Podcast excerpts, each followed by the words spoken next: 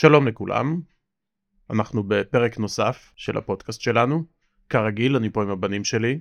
איתמר ויונתן. והיום, יונתן ביקש לשמוע על ימי הביניים. עכשיו, זו מטלה לא פשוטה, כי ימי הביניים מייצגים תקופה של כאלף שנים, וקשה לדחוס כל כך הרבה זמן בפודקאסט אחד, אבל ננסה. אז פתיח קצר, ומתחילים.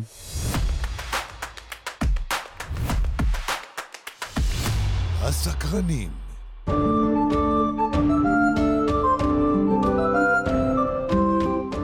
ימי הביניים הוא כינוי לתקופה באירופה שהחלה במאה החמישית ונמשכה עד המאה ה-15. למעשה מנפילתה של האימפריה הרומית בשנת 476 ועד הרנסאנס וגילוי אמריקה ב-1492. מי שרוצה לשמוע עוד על זה, מוזמן להאזין לפרק שלנו על כריסטופר קולומבוס. ימי הביניים ידועים גם כהזמנים האפלים או התקופה החשוכה. זאת בגלל שבתקופה הזו הייתה נסיגה של ההתעסקות במדע, בתרבות ואומנות. התקופה ייצגה בעיקר את ההתחזקות של הנצרות כדת המובילה באירופה, במסעות צלב ובמלחמות נוראיות, כדוגמת מלחמת מאה השנים, שנמשכה למעשה 116 שנים, בצרפת ובאנגליה.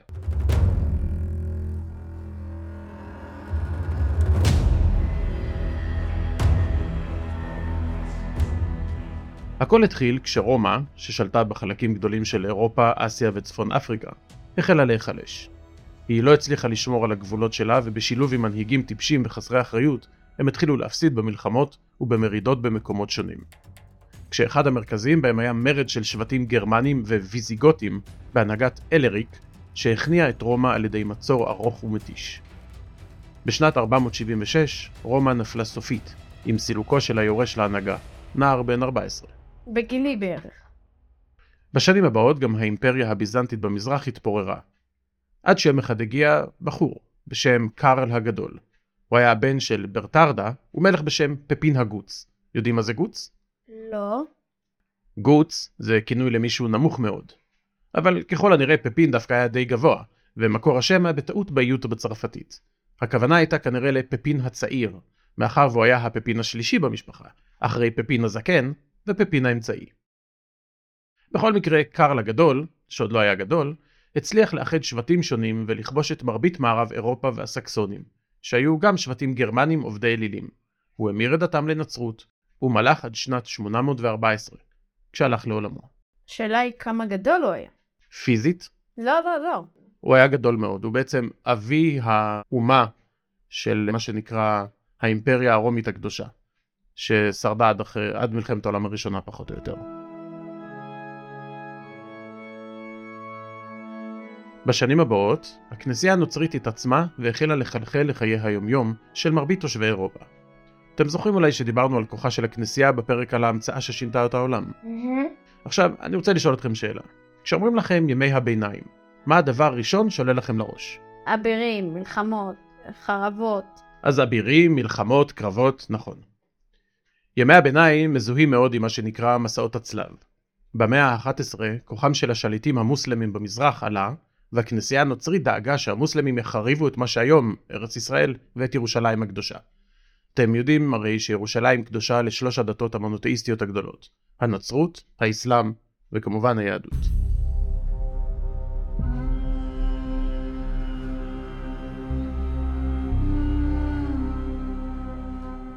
אז החל משנת 1095 ועד 1291, כמעט 200 שנים, אבירים נשלחו במסעות צלב לארץ הקודש, בניסיון לשחרר אותה מידי האויב המוסלמי. לבסוף, כשהמלכים האירופים ראו שזה לא כל כך הולך, הם הפסיקו לממן את המסעות האלה ונטשו את העניין. בשנים האלה באנגליה שלט המלך ריצ'רד לב הארי. הוא היה אחד המצביעים הגדולים של הכס הבריטי, אבל בגלל חיבתו להרפתקאות, הוא שכח שיש לו ממלכה לנהל, ובזמן שהסתובב לו בעולם במלחמות, אחיו ג'ון שאף לרשת את כיסאו.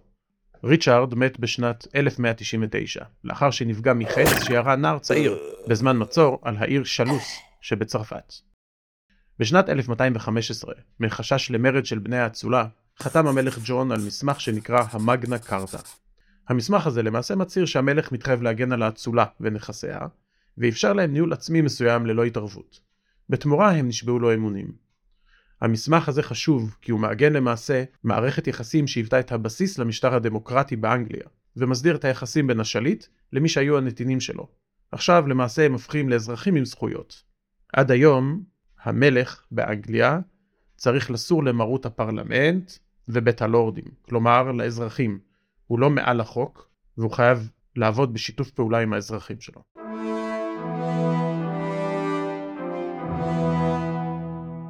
בעוד שהמגנה קרטה למעשה איחדה את אנגליה למדינה אחת, מה שאפשר לה להתרכז בהגדלת כוחה והשפעתה בעולם, צרפת סבלה גם ממלחמות ירושה כשהמלך צ'ארלס הרביעי מת ב-1328 ללא יורש. כך החלה מלחמת מאה השנים, שנמשכה כאמור 116 שנים. נכון. נכון, 116 שנים עקובות מדם. במלחמה הזו התפרסמה דמות אחת מעניינת.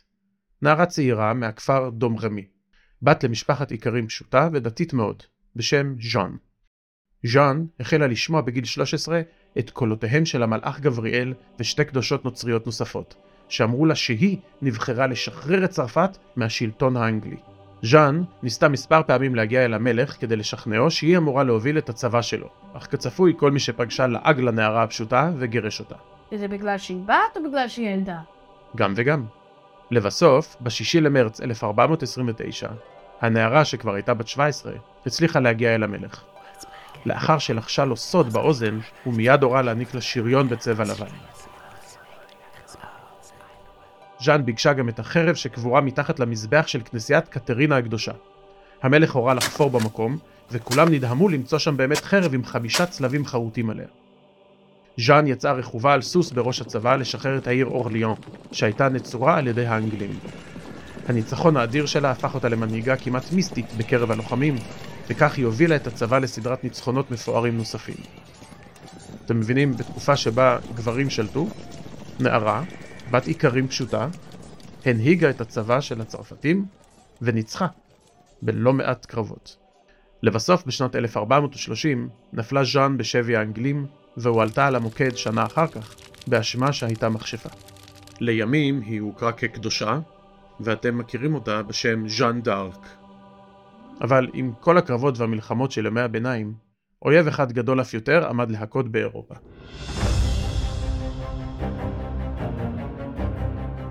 אז ככל שאוכלוסיית אירופה גדלה, כך לא היה מספיק אוכל ורעב גדול התפשט ביבשת.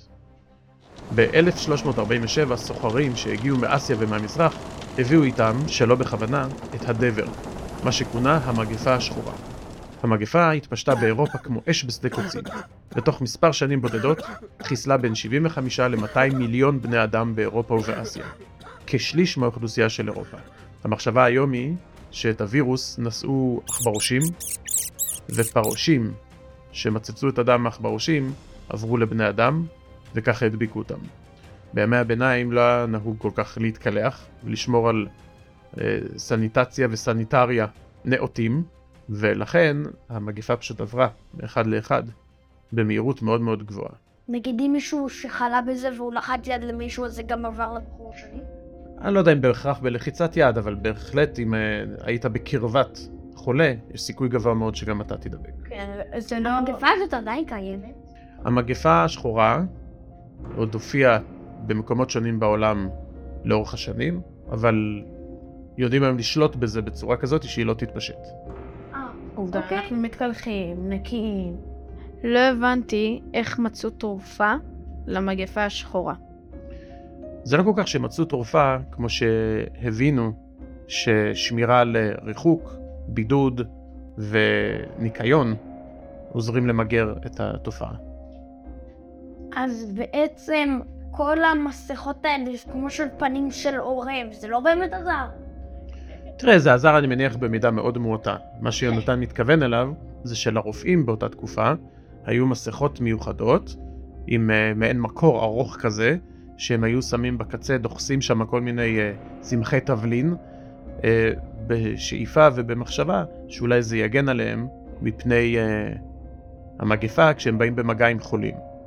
קשה לומר עד כמה זה באמת עבד, אבל uh, זה מה שהיה. אני לא חושב שזה עזר יותר מדי, אבל בהחלט עדיף משהו על הפנים מאשר שום דבר על הפנים, כשאתה בא במגע עם uh, חולים. המגפה רופפה את האמונה של האזרחים בכנסייה, והאובדן של כל כך הרבה אנשים פתח צוהר לצמיחה של מעמד הביניים, של עצמאות האזרחים ושל חילוניות. בשנת 1517, אדם בשם מרטין לותר פרסם מסמך בשם 95 התזות. האגדה מספרת שהוא מסמר את המסמך לדלתות העץ של הכנסייה שלו. במסמך הזה לותר, שהיה תיאולוג, שזה חוקר דת, ונזיר וכומר לשעבר, מערער על הדרישות השונות של הכנסייה הקתולית, ומדבר על אחריות אישית ותפיסה השונה של הדת.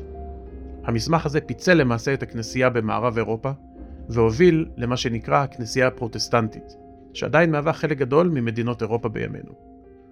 השינויים בתפיסת העולם האלו הולידו תקופה חדשה, הרנסאנס, הלידה מחדש של התרבות, המדע, הפילוסופיה והאומנות באירופה. אז uh, עד כאן על ימי הביניים, וניפגש בפודקאסט הבא. ביי. ביי ביי.